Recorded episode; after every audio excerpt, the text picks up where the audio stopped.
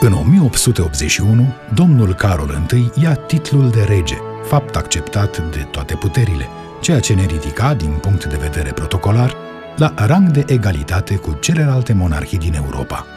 Este un moment crucial pentru statutul nostru internațional.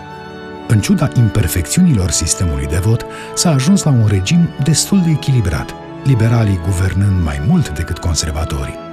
Dar regele Carol a fost destul de iscusit pentru a ști când era momentul să înlocuiască pe liberali și să dea din nou puterea conservatorilor sau invers. Iată câteva nume de politicieni care merită reținute. Printre liberali trebuie negreșit să-i cităm pe Ion C. Brătianu și pe Cea Rosetti, care, cu toate că era de origine boierească, era foarte la stânga. De fapt, era republican, nu îndrăznea să o spună deschis dar știm din scrisorile lui și din anumite mărturii că ar fi preferat Republica. După moartea lui I.C. Brătianu, președinte al Partidului Liberal a fost un Sturza, deci un om provenit din Marea Boierime, dintr-o familie care dăduse doi domni Moldovei. În Partidul Liberal n-au fost deci numai burghezi, cum s-a spus multă vreme. Au fost și boieri sau boiernași. Dar, în general, E drept să se spună că Partidul Liberal a favorizat burghezia născândă, adică a reprezentat partidul celor care voiau să se îmbogățească, făcând din România o țară mai modernă, cu industrii și cu un comerț mai dezvoltat. Pe când Partidul Conservator era susținut mai mult de mari proprietari agricoli. Printre președinții Partidului Conservator trebuie să-l cităm pe Lascăr Catargiu, a fost un excelent guvernant și, după ce liberalii luau câteodată măsuri prea pripite de modernizare a țării, venea un guvern conservator și, printr-o administrare mai severă, stabiliza situația. Lascar Catargiu a rămas un model de om integru și bun organizator. Despre el se povestește că regele Carol îi cere odată să ia nu știu ce măsură pe care Catargiu nu o găsea potrivită.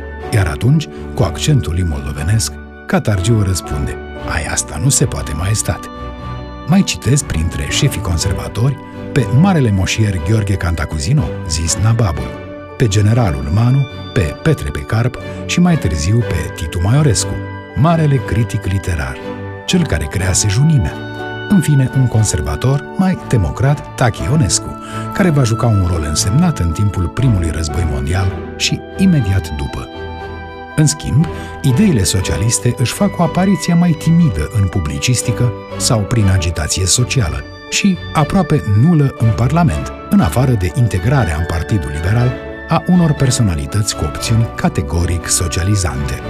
Într-o țară cu o industrie abia incipientă, deci cu o clasă muncitoare urbană foarte redusă, socialismul de inspirație marxistă nu putea pătrunde decât încet și marginal – și era de altfel în concurență cu un curent zis poporanist, partizan mai mult al dezvoltării unei agriculturi mici și mijlocii. În această privință, numele a doi teoreticieni și luptători politici, ambii veniți din Rusia, sunt de reținut.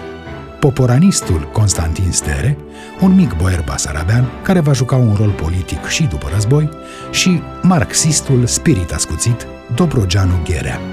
Disputa între partizanii unui efort taxat pe dezvoltarea industriei ca imperativ absolut în vederea intrării României în rândul națiunilor moderne și cei care puneau accentul pe ocrotirea agricultorilor mici și mijlocii, care a dus la formula ușor ironică România e o țară eminamente agricolă, s-a dus nu numai la nivel doctrinar, dar și, într-o oarecare măsură, la nivel parlamentar – între cele două mari partide, conservatorii favorizând mai mult latura agricolă, întâlnindu-se paradoxal pe acest teren cu populiștii și viitorii țărăniști, pe când liberalii erau categoric sprijinitori ai dezvoltării industriale.